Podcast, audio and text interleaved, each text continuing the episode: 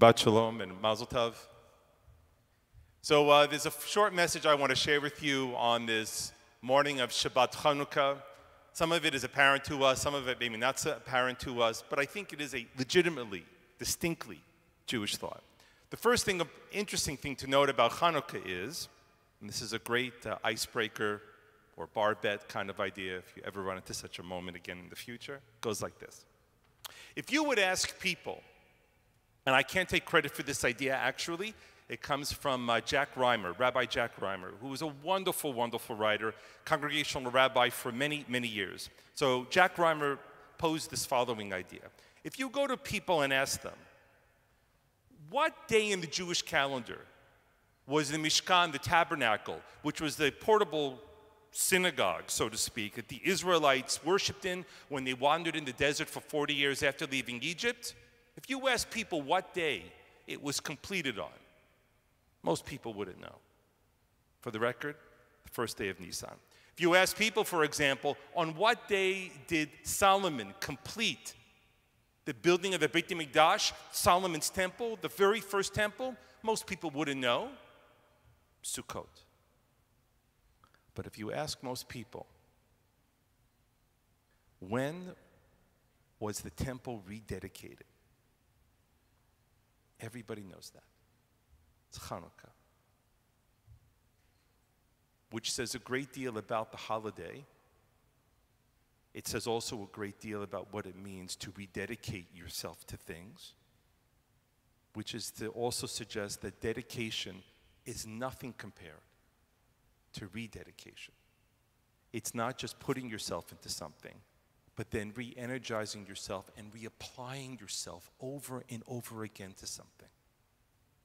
But that's actually not what I want to talk about this morning. That's just the entree into Hanukkah. The idea about Hanukkah that I actually wanted to share with you this morning is an age old question. I also can't take credit for it. It is a question that comes by way of one of the, our most outstanding outstanding Jewish legalists who lived about 550 years ago, 600 years, 550 years ago. His name is Joseph Caro. Rabbi Yosef Caro was the author of the, I think it could be safely said, the penultimate Jewish legal book called the Shulchan Aruch. In fact, Caro's uh, compendium of Talmudic decisions was considered to be so decisive you ever heard of an idea called an axial age? You know what an axial age is? An axial age is, it's, a, it's an historical, sociological, anthropological concept. An axial age says that there are certain moments in human history when things, the very same thing is being discovered all over the world at the same time, but people don't know other people are discovering it. An example of that may be about 5,000 years ago, we know that writing exploded all over the world in ancient Egypt, in ancient Mesopotamia, Mesopotamia, in ancient China, and amongst the Incans as well. They had no idea other people were learning how to write. And yet, writing was exploding all over the world, these writing systems. It's a little freaky when you think about it. And there are other examples, uh, just to be clear, of other axial ages. I won't go into them now, but it's one example. There's an example of an axial age in Jewish history. There's been a few of them, but this one I'll share with you.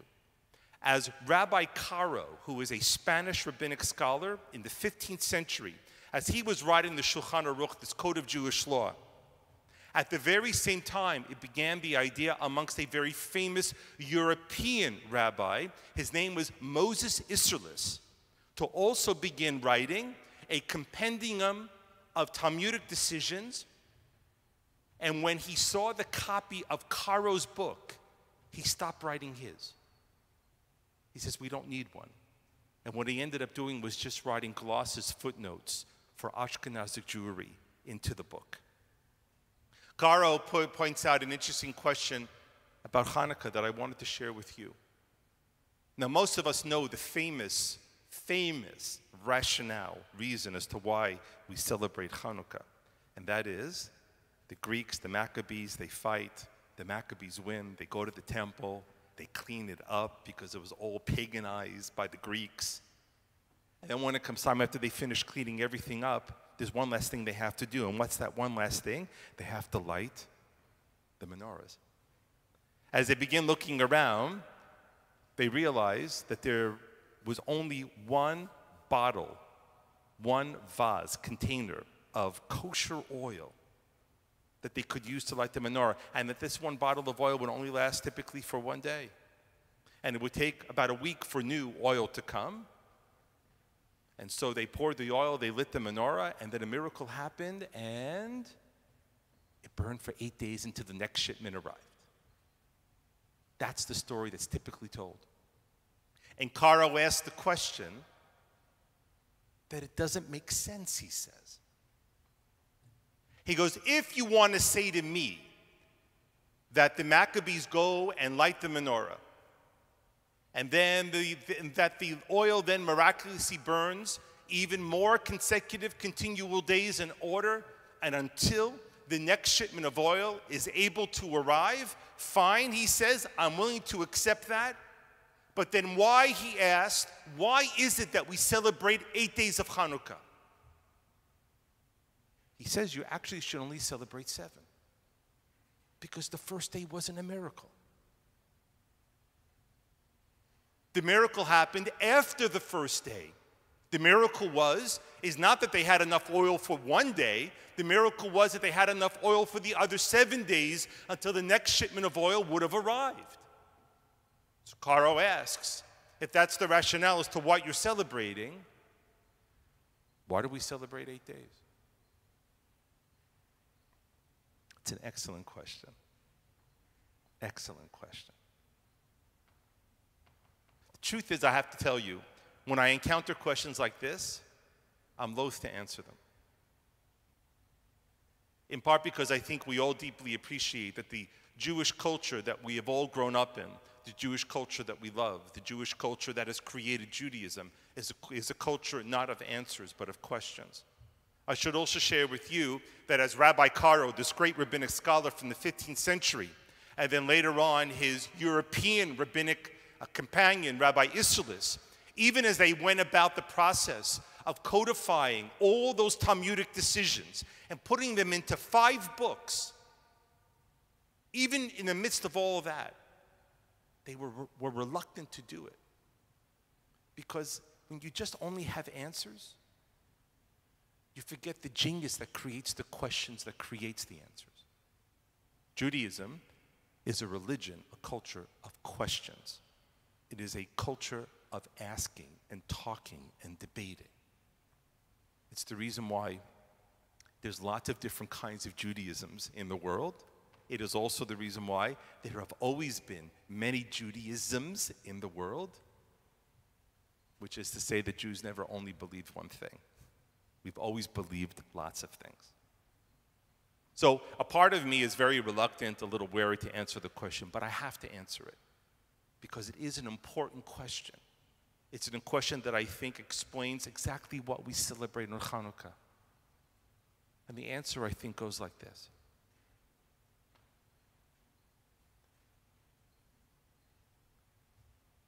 Caro, before providing the answer, then even begins to wind deeper into the question himself. Have you ever lit an oil lamp before, an oil menorah?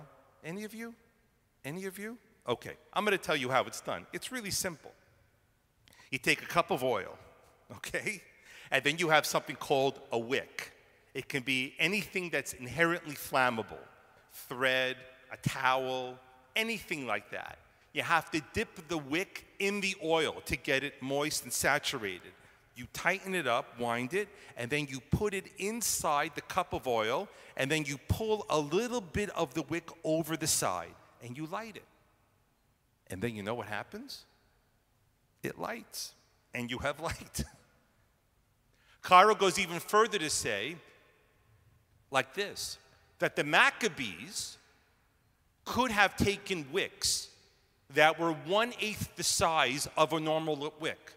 In other words, when they opened up and saw there was only one bottle of oil, they could have said to themselves, We know it's going to take a week in order for the new oil to arrive. They didn't have Amazon back then. So they knew it was going to take a week for the new oil to arrive. So then they could have said, you know what? Let's just make the wicks one eighth the size of the normal wick, and you know what'll happen? It'll burn, and it'll burn until the next shipment arrives. That was Caro's next question. And his answer to both of the questions is as follows He says that when the Maccabees found that one bottle of oil, they didn't say to themselves, let's wait until the day before the next shipment of oil arrives so we won't light it and then it'll go out and then we'll have to light it again. And they also didn't say, let's take the wicks and make them one eighth the size of a normal wick so that for sure we'll know that it'll burn for eight days. It won't be a bright light, but it'll burn nonetheless. He says, no. The miracle of what the Maccabees did is that as soon as they saw that the oil was there, they poured it into the menorah and they lit it. And they didn't make the wicks one eighth the size of a normal wick, they used the regular wicks. In other words, in the words of Caro, they lit the light and then let everything else flow from there, which is an important lesson for us. The lesson for us is, is that there is only so much that it is in our ability to do in this world. We cannot control everything. We may have our wishes, but we realize, of course, that the world will go according to its own way. That at some level we have to surrender to the circumstances that we are in. But under no circumstances can we surrender to despair, and under no circumstances, under no circumstances, can we surrender what it means at that moment to live our lives? Which is to say, in the beautiful words of Martin Luther King, the great American civil rights leader, King once said that faith is taking a step and not knowing that there's a step there to, for you to put your foot on. What the Maccabees did in the most beautiful and defiant of Jewish ways is to light the lights, seize the moment, and then let everything else flow from there.